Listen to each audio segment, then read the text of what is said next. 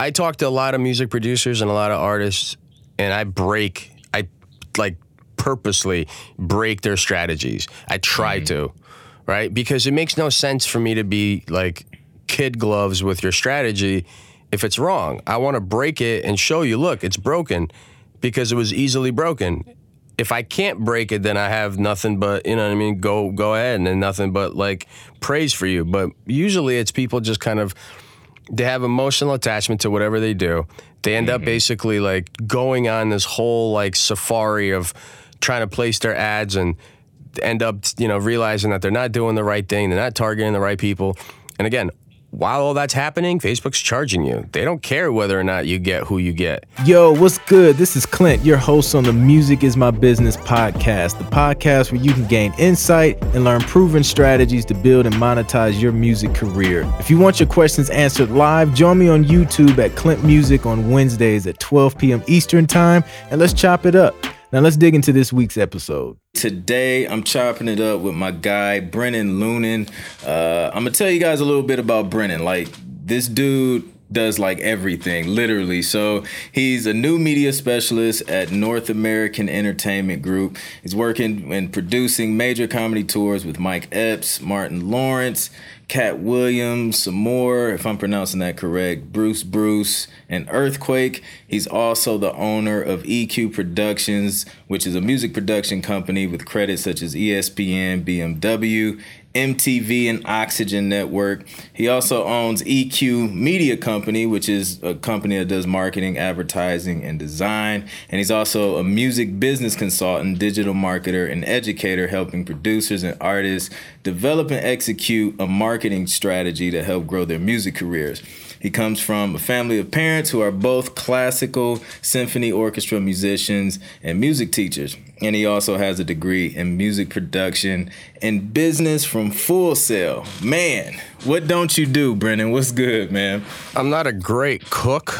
Uh, I I keep busy, man. I, I it's one of those things. If I don't keep busy, I'll just you know I'll end up doing something silly. So I just I try to stay focused and try to stay busy. Yeah, yeah. and spread I the love. Exactly, exactly. So, how did you get started in, in marketing and, and music production, and how did how did it, it all kind of tie together? Like, how how'd you get your foot in the door with that? So the music production came first. Um, back in high school, a buddy of mine, um, buddy of mine and I just basically sat in his basement, and he had like a little, I wouldn't call it a studio, like a little jam room. He had a, um, a drum set. He had like a, I can't remember what keyboard. It was like it was like a one of the first non-speaker having keyboards I've really ever like messed with. I can't remember what it was, but anywho, you know, he had like a little four track, and so we started out kind of doing you know video game music. So we like kind of started remaking Zelda music and Castlevania, and this is like going back in like 97, 96, somewhere around that time Got you. high school age, you know. And so uh, uh, one of our other friends kind of came through and was like, "Why don't you guys make beats?" And we're like, "Why don't we?" And then we kind of just started making beats, and then, you know, because we were both pretty talented, not to toot my own horn, but uh, yeah, you know, so we were pretty talented. Other people started noticing, and, and we started getting requests for, you know, these kind of no-name labels, and people try to sign us to these crazy deals, and we were just like, you know, no thanks, and we kind of kept it moving. Um, Brian ended up going. He, he ended up, uh, buddy mine, Brian, the kid I was telling you about. He basically ended up going and doing his own thing, um, and he ended up moving away. So I just kept on. I kept making, you know, kept making tracks, and this was kind of going before the huge proliferation of um, home studios. So there wasn't that much equipment out there. People didn't know how to use it. So we were making good bucks back in the day, and I was selling a lot of beats. Yeah. Things were, you know, you you- you're you're the same age, you understand. Yeah. And so um, that ended up leading into me working with you know artists, and of course artists need marketing, and I was like, huh. And having like 10 plus years of sales experience and management experience, I used to sell cell phones, cars. I mean, you name it, I sold it. And um, yeah, I knew how to actually do the, the, the, the sales end of it. And I figured, well, you know, if you could do sales, marketing isn't that much far off.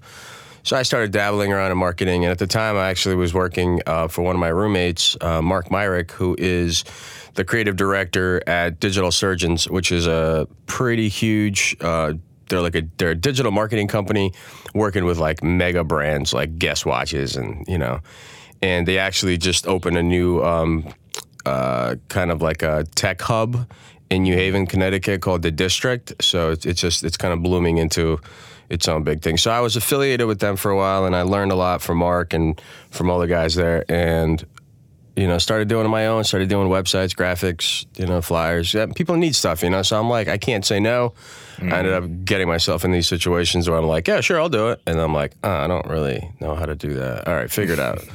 and I'd figure it out and I would get it done and they would be happy and I would get paid. So dope, dope. Yeah. That's what's up, man. That's um it's a, it's it's it's dope, and, and this is one of the reasons why I wanted to have you on the channel because it's dope to see somebody who who started in music production uh, with that type of background, and then kind of really get heavy and into the marketing side of things because you know you you see it every day, man. As far as the music industry and, and creatives, that's like one of our our biggest uh, problem areas is is properly marketing music and things like that. So so what is like what does your day to day look like as far as like the campaigns that you work on? Like do you have like a routine or is it literally just different every day depending on, you know, what you're marketing or who you're marketing for?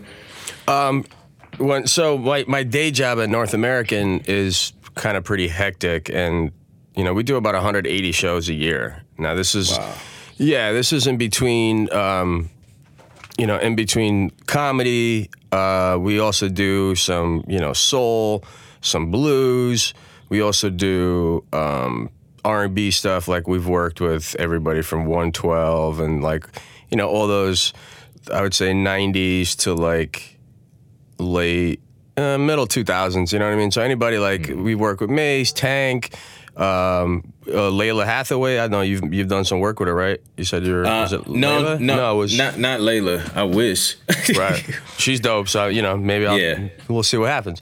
So yeah, yeah we're, we'll we're, yeah, we're doing something with her, um, Lyfe Jennings, and I can't remember who else. There's so many shows. So anyway, so what happens basically is I come into work and you know, I run a bunch of Facebook ad campaigns. I started dabbling in the Google. It, it, was just it was a little too much for me at the time, so I kind of ended up backing off of it and just really focusing on the Facebook thing. And you know, I'll, I'll come in and I'll, you know, it, it all depends on when the show is, obviously. So if the show is really far ahead, you know, we run a certain type of campaign, and we want to make sure that we get the word out. We, you know, we reach as many people as we can. Mm-hmm. Um, and then, you know, as the, the, the days get closer to the show, we end up you know, switching gears and starting to like convert a lot of people into buyers. And, you know, there, there there's a, a, strategy we have worked out. So it kind of works pretty well for us. And we always build on it. So it's, you know, and so whenever I get in the office, I mean, it, it, there's no, it's never the same thing. It's always like, okay, you got to do this today. You got to, you know, finish up some graphics for the for the venues for tour. You know, you got to do video edits for like you know when they do voice drops and things like that. It's I mean, there's it's never the same thing. That's why I kind of that's why I love my job. It's always interesting. Yeah, definitely. That's what's up. So I, I, hear you mention, you know, Facebook and Google Ads and things like that. Like, what what is your favorite platform to market on? Um, what what do you think is is the best from your perspective? Well, so I personally, and I'm not saying like when I say the best, I mean for me. I don't I don't want to sit mm-hmm. here and, and you know start arguments in the comment section about you know what works best for who. But for right. me, you know what I mean. For me and for what we do at North American and what I do my personal stuff, I just find that Facebook, you know, converts better right then and there as opposed to like I've I've done with Google. I've done stuff with Google and, and Google kind of it converts really well, but it's so you have to really know exactly what your customers are searching for you know what channel. So this it's a lot more intensive as far as actually the research goes which right. is great. It's it's wonderful but the thing about it is is that I don't have the time to do all this research and we know who our customer is.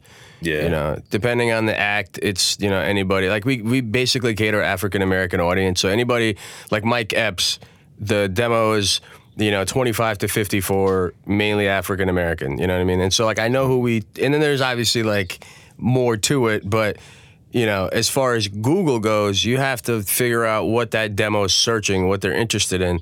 And it just ends up being a little much for, for my schedule because I got so many tasks. Right. So I, f- I find it that Facebook, and because here's the thing people spend hours on Facebook. Now a lot a lot of people say, well, you know, the audience is getting old and the younger people aren't really messing with Facebook. Yeah, bullshit.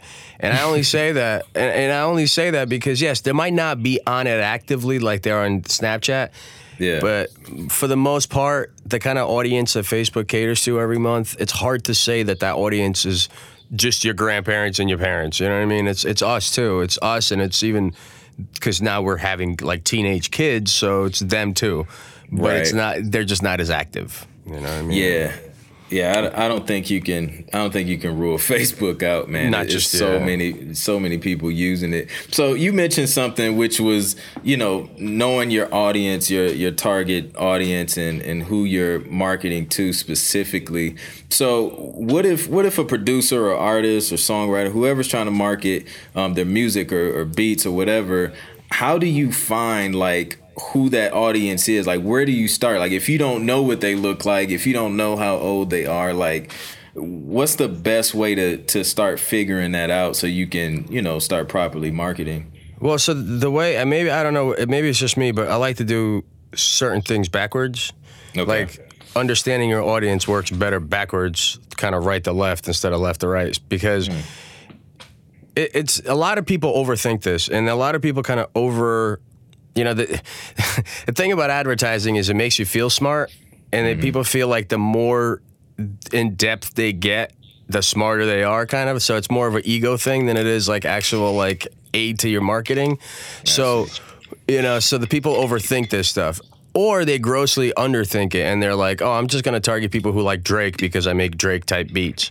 Yeah. So if you think about like if, if you really unroll that rug and you start to kind of understand what exactly is going on there, people who target people who like a certain famous artist, for the most part, are targeting fans. They're not targeting even music professionals at all. Mm-hmm. So if I say I like, you know, I'm going to target people who like Drake.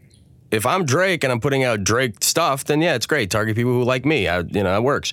But if I'm a producer and I'm looking to sell beats and my beats are, you know, Drake you know type beats, then I might want to do something like I might you know use rapping as an interest because the detailed targeting now if if you want to get into the actual like nitty gritty of it, like I'm more of a fan of custom audiences and lookalikes, and we could get into it a little bit later. But just to touch the detailed targeting portion of it, when you detail target in Facebook, which is under the ad set level, so there's three different levels: as campaign, ad set, and ad the ad set level is where you get all your targeting, the demographic, age brackets, all that stuff. And so the detailed targeting falls into the ad set level where you could actually say, okay, I'm looking for people that have, let's say, rapping in their interest. So they're interested in rapping. So they're more than likely they're going to be an artist, right? They're more than likely are going to be interested in the actual art of rapping as opposed mm-hmm. to like like rappers as opposed to you know, like certain type of, you know, whatever. So you need to really be specific because the way I was taught, advertising works better on kind of like, you know, if I make an analogy, it's it's it's more sniper than shotgun.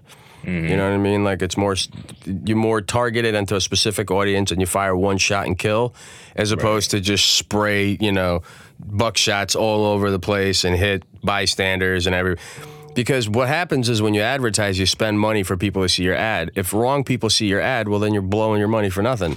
You're not right. getting you're not getting conversions, right? So you want to target people who are actually interested in what you're talking about, and they're also, you know, but then you break it down even further. You put they call it stacking, where you stack a bunch of you know a, a bunch of interests on top of each other using the exclude or the narrow function. So you basically would say, I'm looking for people who are rapping and then narrow that audience down by people who like Drake. Mm-hmm. You know what I mean? Because if you're a rapper and you like Drake, well, chances are I'm selling Drake type beats. You're going to be able to connect with that. And that's going to be more of a, a, a right target for you to, to deal with as opposed to just blindly you know, oh, I'm just going to target anything Drake related. You're going to blow your budget. I mean, that's really all it comes down to. Yeah, that's dope, man. That's that's good information, and it, it makes sense. Like you don't think about it like when you're starting out marketing, but then you hear a marketer say it, you're like, oh yeah, that makes perfect sense. Right. So that's what's up, man. So so when it comes to like running ads, how long you know because I, I, see some people i mean even myself personally I, I, mean i would run an ad for say a week a couple weeks at a time and look at the result. Like how long should you should you run an ad to really get the information that you need to get to start building, you know, going back to when you mentioned custom audiences and lookalike audience, like how long sh- do you need to run an ad to get that information? Well, so Facebook has a learning phase, right? Every ad that you run, depending on the um, depending on the objective in your campaign level, they have you know a learning period. So if you're running a conversion ad, which is intended to find people that convert, now it could be mm-hmm. buyers, it could be email subscribers, it could be even video viewers, but you want them to do something. That's a conversion, right? You convert them from viewer to actual participant, and so whatever your conversion or I'm sorry, whatever your objective is has its own learning phase. Like conversions have a 50 purchase if you're doing ticket purchase or whatever. They have a 50 purchase learning phase, meaning that for the algorithm that the Facebook is running to figure out who the ideal customer for you is, it would take about 50 purchases for them to dial in. You know what I mean? So I if you could get those like in three days, great. You have the learning phase conquered. If you can't get it in months, eh, well, then it's we're gonna have a different conversation at that point. And so you know, I usually I'm a fan of like set it and forget it for at least like five days Got you. Because you can't keep messing with it. What what happens is every time you touch anything. Now, I think the only thing you could really f- touch and not affect anything is like names of the campaigns or the the ad sets and what and, and, and ads. But you can't really go in and say, I want to switch audiences or I want to switch, you know. And I have, you know, I always learn something new. You know, lately I just decided not to bulk everything into one ad set, kind of break everything up so every audience have their own ad set and I could see what's going on. But it's important that you select, you know, you, it, first of all, it's important you have the stuff figured out before you start running ads. Like when you run ads, it's not a great time to start figuring things out. Yeah. You, know waste I a lot of money that way, yeah. Great analogy I heard is basically it's like when you go across country, right? The wrong times to figure out where you have to go is when you're already lost. You know what I mean? So you want to get the map out way before you start driving, and you want to make sure you put the you know coordinates in the GPS because I don't know if kids know what the map is, but uh, you know we're a little too old for they're a little old for these maps. days. Yeah, they're Exactly. just GPS. Yeah, Like a So- map. What is that? what is it a map? So they want to basically, um, you want people to to you want to figure this stuff out rather in the beginning before you get you know all into the building of the campaign and you already have your mindset on what you want to do. I talk to a lot of music producers and a lot of artists, and I break, I like purposely break their strategies. I try mm-hmm. to, right? Because it makes no sense for me to be like kid gloves with your strategy if it's wrong. I want to break it and show you, look, it's broken because it was easily broken. If I can't break it, then I have nothing but you know what I mean. Go go ahead, and then nothing but like praise for you. But usually, it's people just kind of they have emotional attachment to whatever they do. They end up mm-hmm. basically like going on this whole like safari of trying to place their ads and end up, you know, realizing that they're not doing the right thing, they're not targeting the right people. And again, while all that's happening, Facebook's charging you. They don't care whether or not you get who you get. Nope. They will they will charge you. And so the wrong time to figure out who, what, when, why, and how is when you already click that publish button. You know what I mean? So I, Definitely. I would say set it like you just to answer your question. I would say set it and give it like four days before you even look at it because nothing is going to happen within four days that you're either going to be super excited about or super proud of. So you might as well just kind of just it's like a fishing rod. You know, you put it in the water and you just let it do its thing. You don't keep touching it. Yeah, yeah. That's dope, man. So, um, another super huge platform these days is Instagram. I, I follow you on Instagram. You give a lot of dope tips on there as well. Ditto, ditto. Yeah, yeah, man. Do you um do you market on Instagram as well? Like as far as like paid ads or more so content? Like what what's your approach when it comes to Instagram? Well, I mean, so here's the thing. So Facebook owns Instagram. It's well wide known, you know, well known. It's not like a secret. So you could place Instagram ads at the same exact damn time as you're placing Facebook ads. Right. So you could actually like what I used to do before I really got into Facebook, like really, really, really when I just when I first started placing ads, I would just click off Instagram as an ad, you know, choice placement, and then it would just place the same exact copy, same image, same whatever on both platforms. And then I started kind of realizing, kind of soon thereafter, that you can't do that because Facebook and Instagram, even though they're the same, you know, same ownership, two different types of audiences, two different type of interaction methods. And even the the biggest one is basically Instagram doesn't let you link out unless you use you know uh, Linktree or if you do like linked bios and you know all that stuff. So you can't put links on images. It's just going to look like a hard link without any clickable you know clickability and it's just. But then again, it's different way of messaging and different way of talking to people. You know what I mean? So you can't lump everything into the same thing. You could do a campaign and then do one ad set be Facebook and then the other ad set be Instagram. And then you could see which one is performing better. And then you could say, okay, Instagram works. You know, obviously you need to give it more data, but you could say, okay, I like Facebook. It works better than Instagram for me. I've I've ran all these different tests, and you know, it seems like Facebook performs better or Instagram performs better. But that's what it is. I mean, you know, you want to advertise on as many platforms as you can, but at the same time, overdoing it means that all your platforms will suffer because you won't give it enough time. You know, you won't give it enough effort on each platform. So, um, Instagram is great for visual, um, you know, visual cues for people to kind of pick up on seeing your either ads or seeing your regular organic posts and you know because it's highly visual people often don't read the, the captions. It's not really like the primary way of, of you know messaging. But yeah. the, the captions are obviously important. But at the same time you know you get two different interaction levels as well. People on instagram are more i guess convertible you know what i mean as opposed to like facebook. Facebook is a little more conversational and, and people just kind of look and you know they don't necessarily do too too much on Facebook unless yeah. you really have a great offer, you know. That's what's up. That's what's up. So, when it comes to music and marketing music, um, in your opinion, what do you think is like one of the most challenging things amongst you know musicians, producers, artists? Um, I would say getting out of their own way. You know, mm-hmm. I think as far as music marketing goes, I think people overdo it when they do it or they underdo it when they just don't bother at all and they just employ and you know i'm starting to get kind of even sick of my you know hearing myself talk about it but the whole like spam inboxing like oh, all, yeah. all, all, that comment like you know comment spamming you know inbox spamming all that garbage i don't know man i guess it works for somebody because people still doing it i just can't really call it i think it's yeah. Yeah. like some some some people I, I, and I guess some people think it's it's promotion, quote unquote. Like, oh, I'm I'm putting myself out there. I'm doing whatever I got to do. You know, hopefully they'll see it. Like when.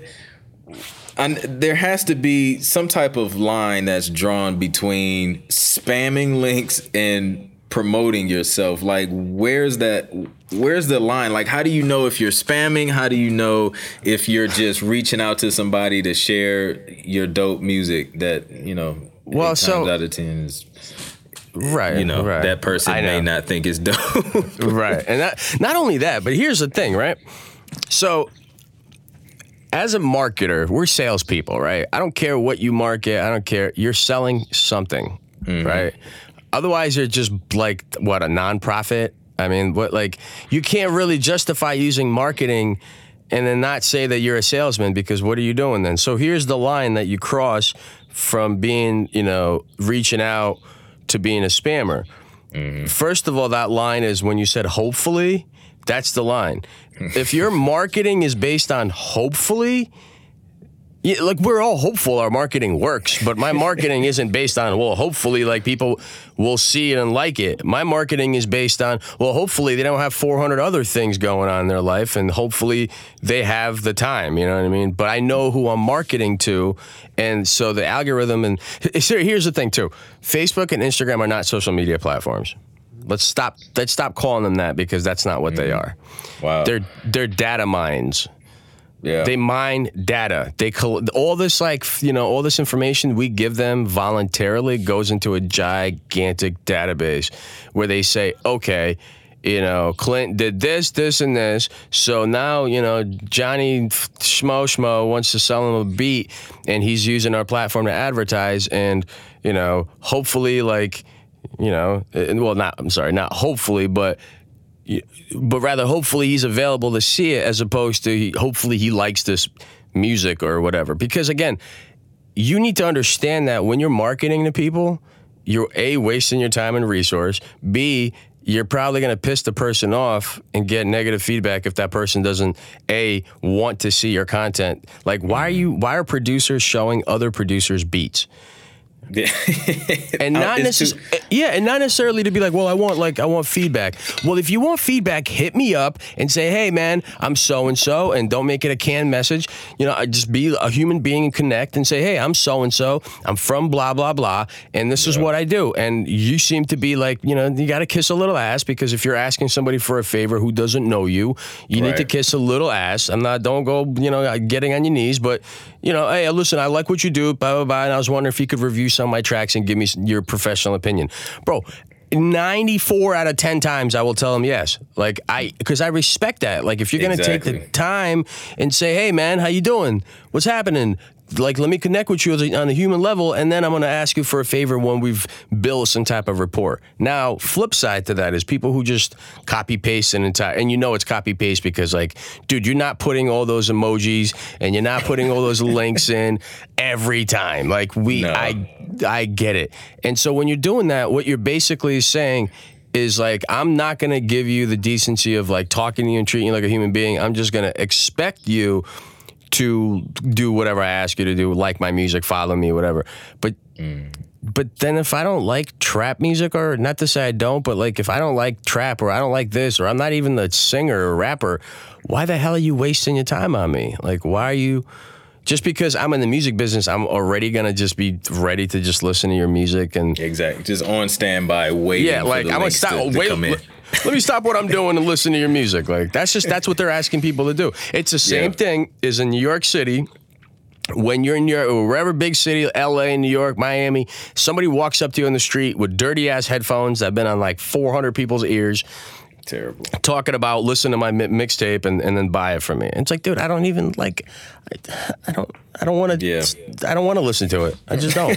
right. I don't care. I'm gonna. Yeah. I'm gonna walk away. So that's, that's the line. here for the line is basically when you you know when you don't know exactly who you're going to reach out to that's the line when you got to hope you know like when you got to live on a prayer then that's the line you want to make sure you know what you're doing before you start you know making people angry i mean if that's yeah. your goal then that's fine it must be working for you then but i don't think that's the goal yeah. I mean, that makes sense. I mean, especially, I mean, with you being a professional marketer, like, you don't want to approach Mike Epps and be like, "Hey, I just ran these ads. I hope somebody watches them and and likes right. them." Or you know what I mean? Like you got you have to be specific. You have to be strategic and purposeful and and everything. And um, I think the approach, man, the approach matters too. Like I mean, I get I get links now where there's no introduction. It's just the link, like, and I'm supposed to know what this link is and what to do like, with it. What like, do you want me to do? And that's what I always ask. I'm like, dude, what do you want me to do? And I get I get called an asshole, and I get called all these things. Oh, why you why you got to be like that? I just you know I'm just trying to promote my music. It's like, bro, like, look, I could just completely ignore you or I could teach you something that you know, and maybe I'm high, like high and mighty on my own, like you know, high horse, but mm-hmm. I feel like, you know, they did this to me. That's how I learned. I was basically, you know, taught by people that didn't care about my feelings and emotions exactly. and, and just wanted me to learn. And I'm thankful for it because if I don't if I don't stop you from doing what you're doing, you or you take yeah, you'll keep doing it, but then, but then if like I tell you something and you take it as like an insult, like, "Oh, I know what I'm doing." Uh, no, you don't. But then again, right. it's like I'm not gonna fight with you again, you know, about what you're doing. So if you don't want my opinion, that's fine. I don't care. But it's just you know, don't get mad when somebody who knows what they're talking about gives you an opinion. Be thankful or don't. I mean, you know, this is it, it all goes to your character, but yep. Again, yeah, I mean, I just don't know what to do when you send me a link. I don't really know who it's from or what it's about. I don't know what to do with it. I know what to do now. I just hit delete, man. Right. Well, yeah. right. Right. I waste time, but I mean, I find that if you're if you're the type of producer, type of artist, or whatever who who's open to constructive criticism, who's open to to learning something new and admitting, okay, I I probably did this wrong. Like you know, I appreciate the advice, I appreciate the feedback. You're gonna go a lot further in your career than being that person who's just stubborn. You can't. You're you're just unteachable. Um, yeah, you're you're just gonna remain stagnant, and you'll probably be spamming links for the rest of your career until you decide to give up. This is like a, and the funny thing is, is this is a tech industry. I don't care how you spin music; it's a tech-based industry. We work with mm. technology. You yeah. know, we we deal with tech every day in our studios. Even on social media, you're still dealing with technology because you want to understand how social works and you want to understand like when things happen and how they happen and why they happen because if you don't like i see a lot of people and here's the thing too. Uh, you know i see a lot of people using social completely wrong. And it's wrong not because you know they're not posting the right you know material or whatever. They could be posting the right the right material right content but mm-hmm. they're just doing it completely wrong meaning that like they're treating their personal profiles not your business profile but personal as a business page and they do all their marketing off of that. Well, you know what Facebook is doing now? They're banning people for that. Really? Wow. Yeah. And the reason for it is Facebook has an ad platform.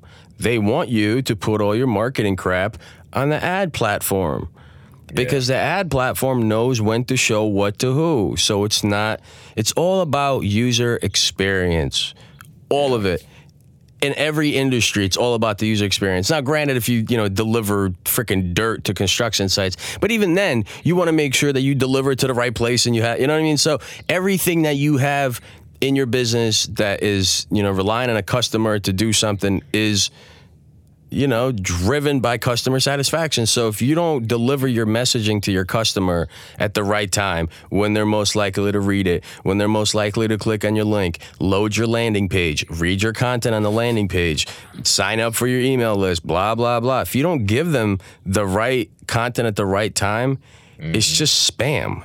It's wow. nothing but spam because I don't go on Facebook to, to see your mixtape promotion. That is not what I'm there for. Right. It's interruptive. It's disruptive. It makes me uncomfortable. It makes me unhappy. You know what I mean? But if I if if I just went and listened to I don't know, like whoever's mixtape and then somebody that's like them places an ad and I see that ad, well, chances are I'm not going to be that upset. But if some random rapper I never deal with, but he's added me on Facebook to just have me see his post, drops a bunch of spam on the timeline and I'm scrolling through and it's like, oh, listen to my mixtape. But it's just, it's disruptive. It's unnecessary. So people need to start learning how to use the ad platform before they lose their whole privilege of, of even being on the social platforms like that.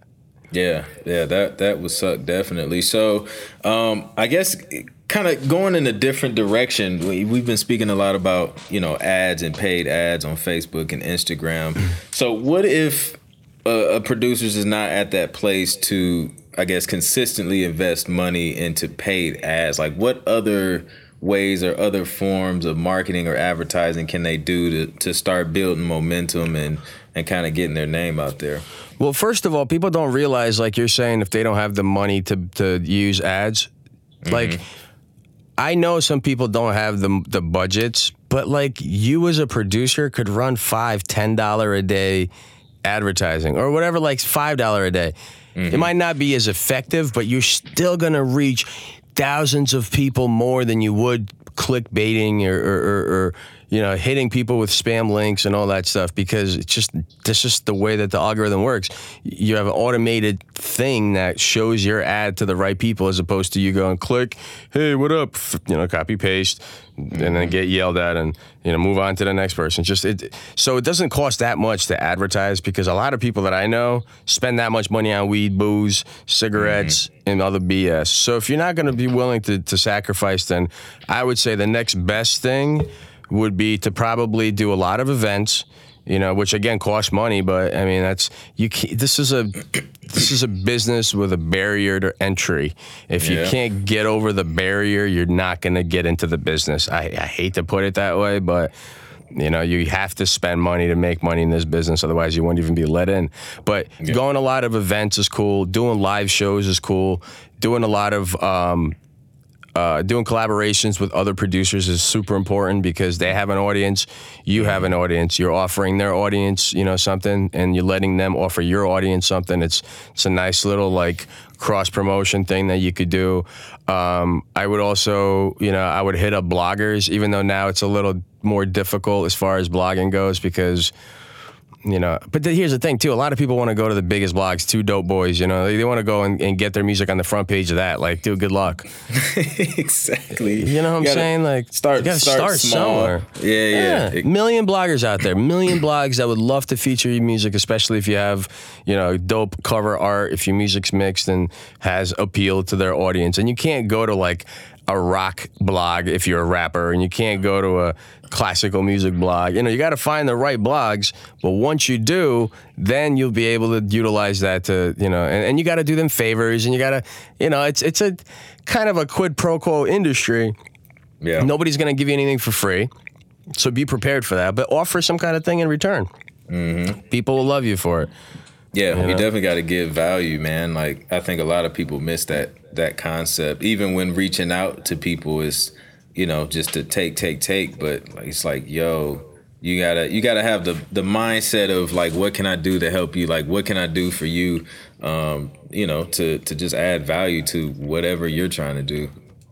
If you bring yeah, if you bring value to anybody that you're asking a favor from, like I was actually taught one of my um, one of my mentors slash bosses, and I was like blessed to work for a bunch of millionaires and kind of be like, you know, not have a whole lot of like bureaucracy in between the, the top boss and then you know the level I was at. So there was a lot of like commingling with the owner who had you know a ton of money, made a, a fortune, and you know worked his ass off.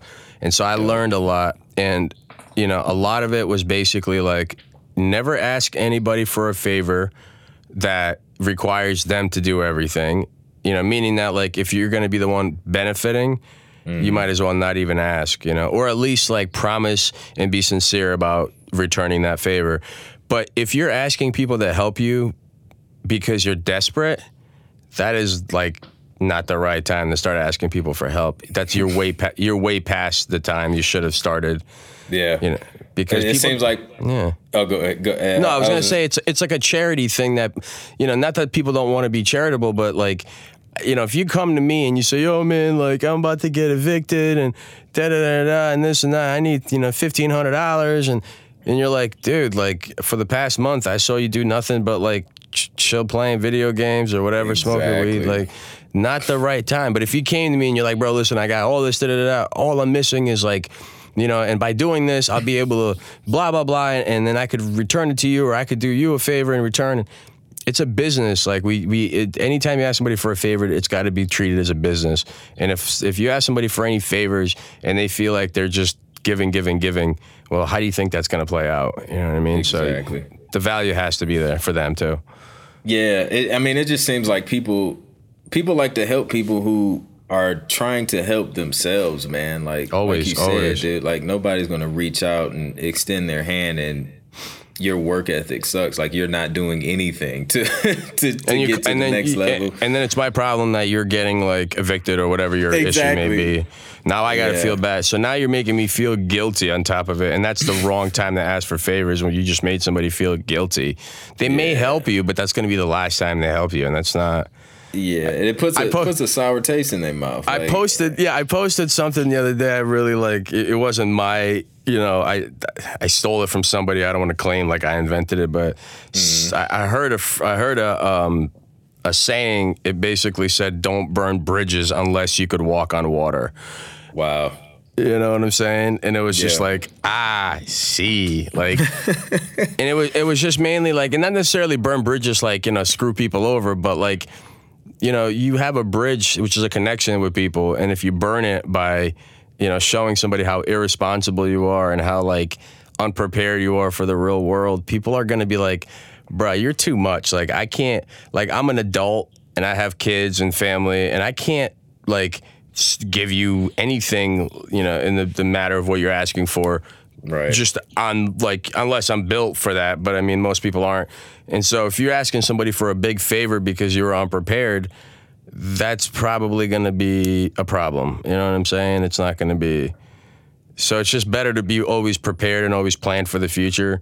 Yeah. And it's like the grasshopper and the ant. You know what I mean? Like you want to make sure you're not just playing the whole summer. You're just preparing for the wintertime. You know what I mean? So There you go, man. Ants are some diligent workers. I know. That. You're an ant. You're an ant. hey, man. Hey, literally. Ant. Literally, that's I'm, exactly I'm what I'm an Anthony, man. So exactly, yeah. literally. so that's So- that's that's kind of what I was getting at. Is basically like you know, don't like always be working, always be marketing, and always you know, always stay consistent and don't fall back and just pretend like everything's going to be all right. Maybe it's the pessimist in me saying it, but like the optimist in me knows that you know everything will be all right when you worked for it and, and did everything you could. You know. That's it, man. That's it, man. That's legit. So, so like, what mistakes do you see? And we we probably mentioned a few of them already, but like, what mistakes do you see a lot of producers and artists making? You know, when it comes to marketing, whether it's through paid ads, whether it's um, through you know the content they post. Like, what do you? What are like the top two to three that you see? not knowing was. not knowing your audience. So, for example, there was an um, you know one of the producer homies of mine on Facebook that I kind of deal with, and you know, good kid, never asked for anything, never you know, always grinding. I shouldn't see his ads for beat sales because I'm a producer. Wrong mm. audience. You didn't target correctly. You know what I mean? That's and it's costing him. Every time I see his his ad impression, the impression is when your ad gets placed on the timeline. And every time they place it on my timeline, he pays. So why is he paying for me to see his ads when I'm never going to buy a beat from him? Right? So that's the first thing. Second thing is is they do it for like 3 days and then they stop and say Facebook sucks and doesn't work because they haven't they haven't reached any conclusion, they haven't gotten the goals that they were going for. And so automatically it sucks and it doesn't work and it's a ripoff. And I see people talking about it all the time and I want to jump in and like be like, "What are you kidding me?" Like, you know, show them like my my profit statement from Facebook, what we've made, you know. And I don't care if it's my personal business or, you know, my company that I work in, North American. I mean, we mm-hmm. spent last well, last season I spent somewhere around like seventy-seven thousand dollars on advertising, and brought back. Now, now I'm not saying this is profit, and I'm not saying this is Right. like. I just say as far as putting in and taking out, and then what my boss does with it is his business. But I put in seventy thousand, we got back four hundred seventy. Wow. So, granted, it's a famous, you know, person being promoted. It's a concert ticket. It's not the same as selling beats, mm-hmm. but it works. Facebook works, and so Yeah. you have you have to a know your audience. B you have to give it some time to do what it needs to do. And you know, a lot of people just keep touching their ads and keep tweaking it, and it keeps resetting that learning phase, so it never works for them. And then the last thing I would say is they put no effort into like the offer and they think they think um, they think of themselves first. So whenever I place ads, I always think about my customer first. I always think of like solving their problems, fixing, you know, whatever they're going through that they may need help with, as Yeah. opposed to like how do I sell whatever. You know, because when you do that, you start to actually just focus on what works for you, and you completely disregard what works for everybody else that you're trying to market to.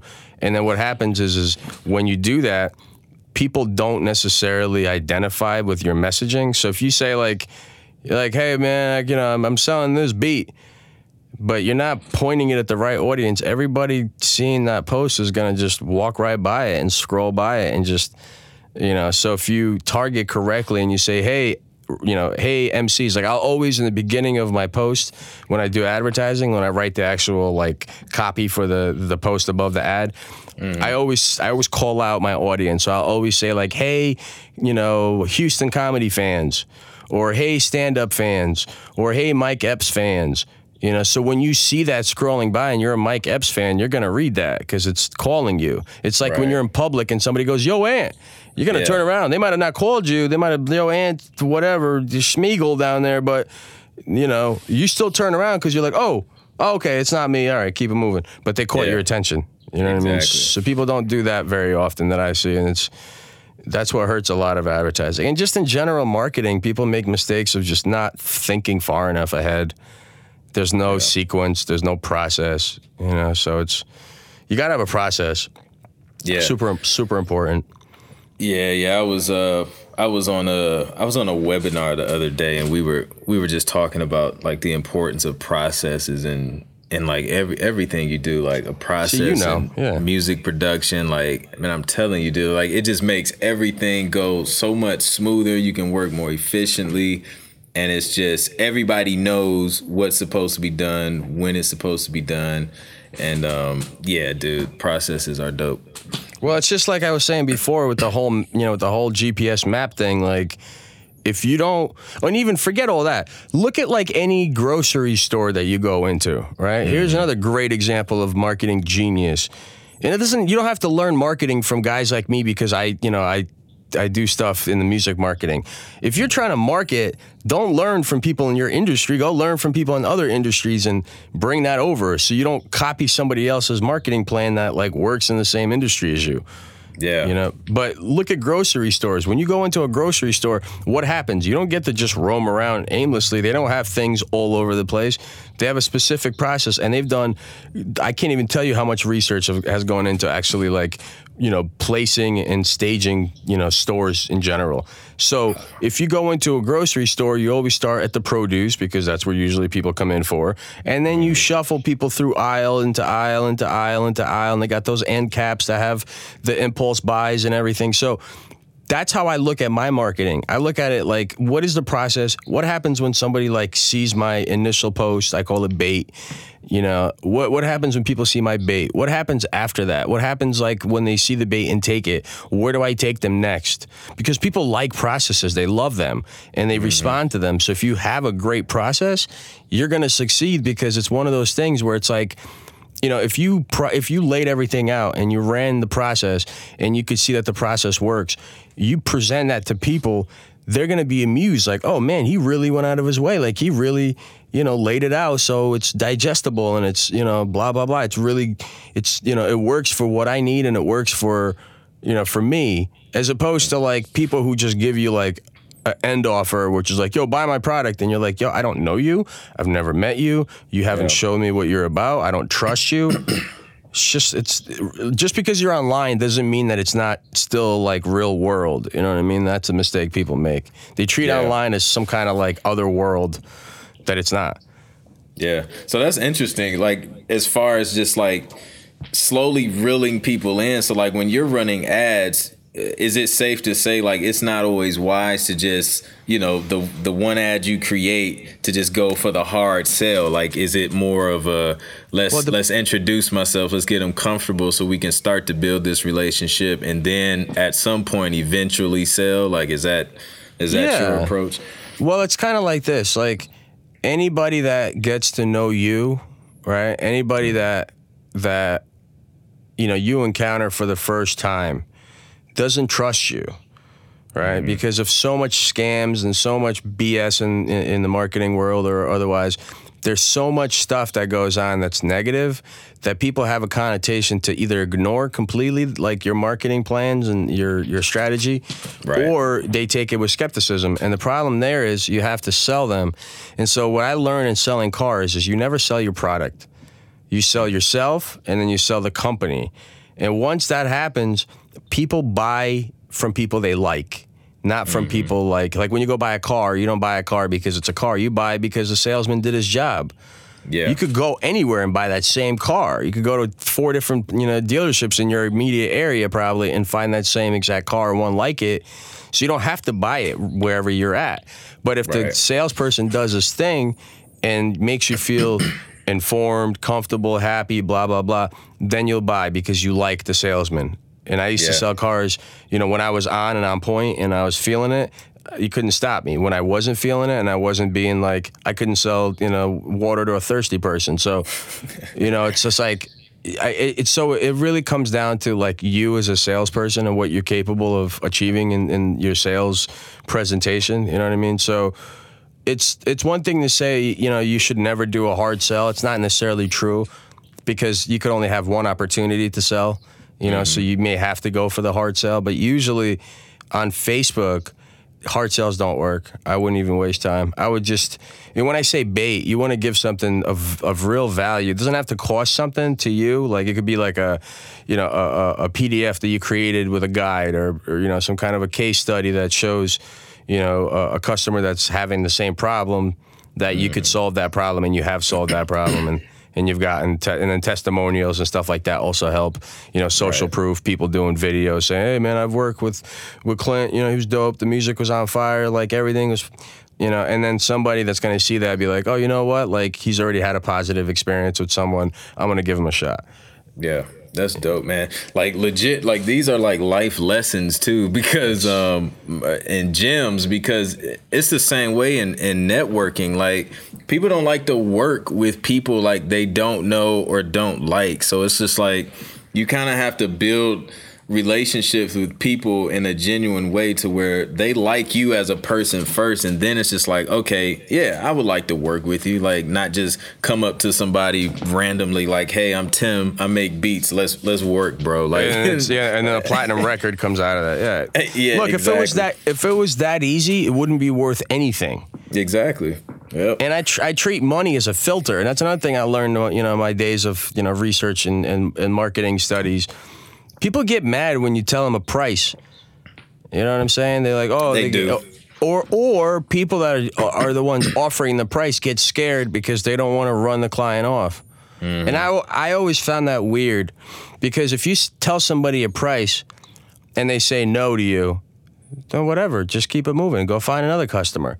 Yeah. But but people treat it like, well, if I don't like close this deal, I'm gonna something bad's gonna happen. But then they close a shitty deal. And it has no benefit to them, and then they're like, "Oh, I closed the deal." No, you didn't. You just agreed to work for nothing. Like, you agreed to work for for much lower rate than you normally go for.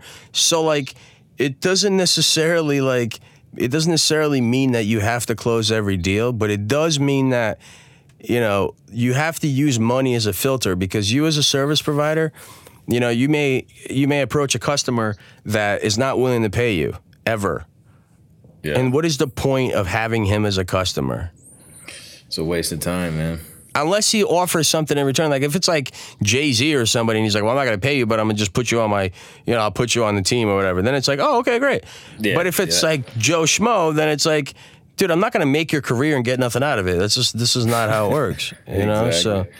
Exactly. And you filter out the jokers and the people that don't want to pay when you hit them with the with the number, and they're like, oh, oh, oh." then the conversation's over. Great, walk away as fast as you can. These people were never going to pay you. Walk away. There's people Man. that, and it's always like the people who don't pay you, who you end up working with, that end up being your worst customers of all time. and the people that man. the people that pay you like leave you alone, let you work. Yep. That I don't- I I've seen it personally, dude. Like when I from when I first started producing, and then I went I went through a phase where like one of my mentors told me, he's like, "Bro, you need to like increase your prices like dramatically," and um and I did, and like the level of clientele that you get from doing that is just. It's like why didn't I do this sooner, man? Like, A, a it's a big Ferrari F- Ferrari doesn't sell their cars for twenty thousand dollars. That's Ford prices. yeah, You know what I'm saying? And people that buy Fords don't go into a Ferrari dealership. yeah, They don't waste the salesman's time because you know you have to run a credit check to drive a Ferrari. Like you, Yeah. you can't just ask for a test drive. They won't give you one, and they'll walk you out of the dealership. I've had people like tell me, "Oh, I just went to test drive a Ferrari." Did you? No. Well, I didn't think so. Like they're not, not giving you a hundred fifty thousand dollar car to just drive around. So that keeps those people out of your dealership. But if you're a, you know, if you sell beats for twenty dollars, if you do leases, what kind of clientele do you think is going to approach you? It's not mm-hmm. going to be professionals. Yeah. They don't care about money. Money has never been something that stopped me from closing a deal. I get more money and it's easier for me to close the client with more money than it is to close a client with less money. Why is that? man. dude, It's just yep. It seems like it's it seems like to me that a lot of people just it, it's again it's laziness and it's like that fear of failure. And I'm you know I'm a, I'm definitely afraid of failure, but I'm I'm not afraid to actually go through it. Like I don't Yeah. want it. I don't want it. I don't want anything to do with it. But I go through it frequently, and I'm okay with it because it teaches me stuff. But people don't want to learn that. They don't want to learn that lesson that if you don't put work and effort into something, even if it's learning how to close customers, it's never going to amount to you being successful because nobody. There's no easy baskets in this field anymore. You know what I mean? Like people aren't just like when I used to sell beats back in like 96, 97, 98, mm-hmm. you know, people were paying me 250 a beat, like easy. And I like I made it on the motif without even mixing the shit. It was just like it was a quick little like mix on the on the faders on the motif eight or seven, and then I dumped it into Nuendo and then single track dump and then like did, yeah. there you go. That was your beat. You know what I mean? and people paid me $250 for that, you know? Yeah. And then everybody started making beats and it kind of that shit the bed. But the more money, more money. Like my my clients now, my web design. The more money I charge now, the like the level of clientele is like through the roof. Man, you know. So that's what's up, man. But look, man, I don't want to hold you too much longer. Nah, I know nah, you're it's all a good. busy guy, man. But um, let people know how they can get in touch with you to, you know, whether it's to book a consultation, to, to dig some of the information that you're putting out for free on a, a consistent oh, yeah. basis, man. Just just let the people know how they can get in touch with you. So I'm on. I usually don't really do anything outside of Instagram, Twitter, and I'm not even on Twitter that hard. But I'm usually on on Instagram and Facebook at ECUE Productions. That's spelled E C C U E and the word productions with S on the end. Um, so you can find me on, on Instagram, uh, Facebook, and Twitter. You could also check out my website, which is www.ecueproductions. Again, it's E-C-U-E Productions. Um, .com and you could just jump on there and I put a lot of articles on there. I put guides up there, you know, Facebook help, things like that. And I also offer um, I offer consultations, which usually, you know, kind of they deal with Facebook mostly because people want to learn how to advertise on Facebook. So what I do is, um, I'll you know you'll download like uh, an app called TeamViewer, which allows me to remote desktop into your computer. So I'll mm-hmm. basically take over your screen with your permission, of course, right. and and I go into Facebook advertise or the the Facebook ad manager and I create a campaign right in front of you so you could see you know, and we talk on either Skype or whatever.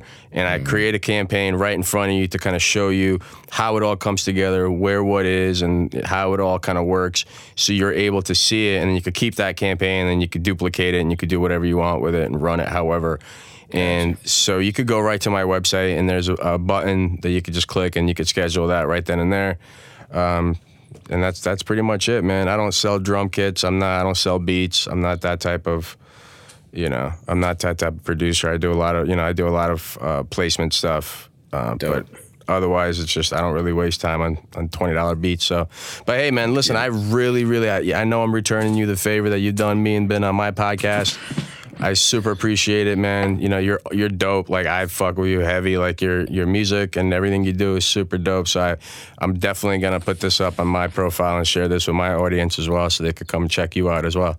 Dope, man. I appreciate you. Thanks Always, for brother. coming through. And um, yeah, man, we'll be in touch, man. Definitely.